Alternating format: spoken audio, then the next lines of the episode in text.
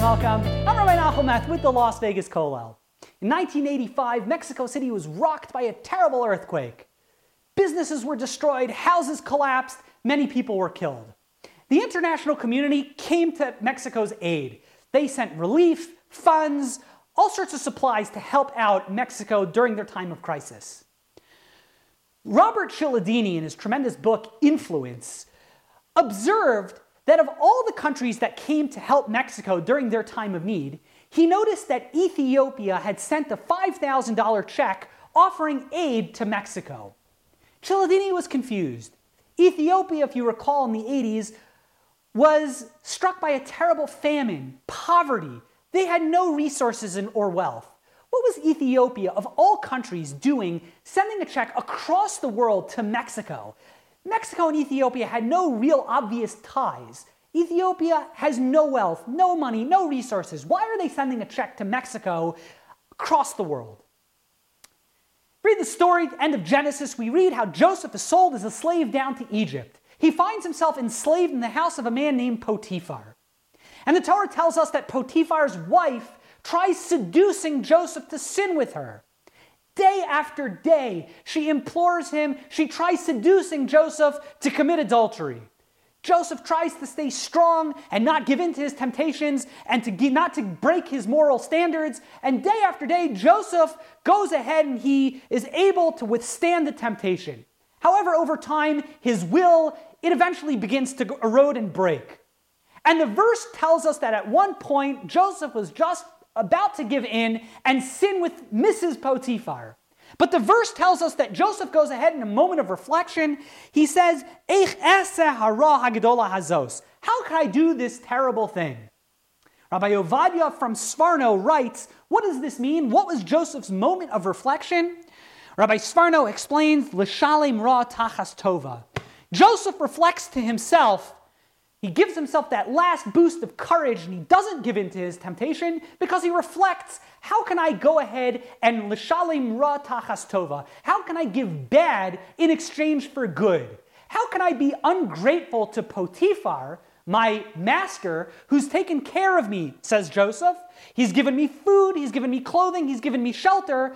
How can I do this bad thing and go ahead and show ingratitude, not be appreciative to all that Potiphar, Potiphar has done to me, how can I go ahead and commit adultery with his wife? And that explains Rabbi Sforno, that's how Joseph had the strength and courage not to give in to his temptations. My rabbi would always highlight just how interesting this passage and insight of Rabbi Sforno is. Think about it. Joseph is a pious, righteous man. Despite all of his piety, despite all of his righteousness, the seduction of Mrs. Potiphar, it erodes and crumbles his defenses, and he's about to give in to commit a sin. But what gives him that last boost of, boost of courage and strength? It's his appreciation of gratitude and his feelings of thanksgiving that he has towards his master Potiphar. It's that gratitude and appreciation and not wanting to trample on those feelings of gratitude and appreciation. That's what gives him the courage not to sin. And my rabbi would always point out what appreciation, what gratitude. Joseph is a slave. He's being held against his will by Potiphar. Potiphar, indeed, he is giving him food, he's giving him clothing, giving him shelter, but it's only for his self serving interests, so that Joseph could be a good slave and could be able to work hard to help promote Potiphar's own gain. Why does Joseph have any gratitude or appreciation for Potiphar? Potiphar is using and abusing Joseph. Yet, apparently, Joseph still has just a little bit of appreciation, just some gratitude. After all, Potiphar is taking care of him, he is taking care of his physical needs. And that minimal level of appreciation and gratitude and thanksgiving that Joseph has to Potiphar, that's what gives him the courage. That's what gives him the strength and the moral courage not to give in to his sin. It's those feelings of appreciation and gratitude, which are so minimal in this situation. It's so minimal in this circumstance. Nonetheless, those small feelings of gratitude and appreciation, that's what gives him the strength, the courage not to give in to his temptation. Thanksgiving, gratitude, appreciation, it's such a defining part of our humanity. We're hardwired. It's part of our DNA to be people of thanksgiving, of gratitude, of appreciation. It's part of who we are. Robert Cialdini did some research and he discovered that in 1935, 50 years before those earthquakes in Mexico City, Ethiopia had been invaded by Italy. And Ethiopia was fighting for its nation's survival. And Mexico had come to Ethiopia's aid. They had sent resources and supplies to help Ethiopia withstand the invasion from Italy.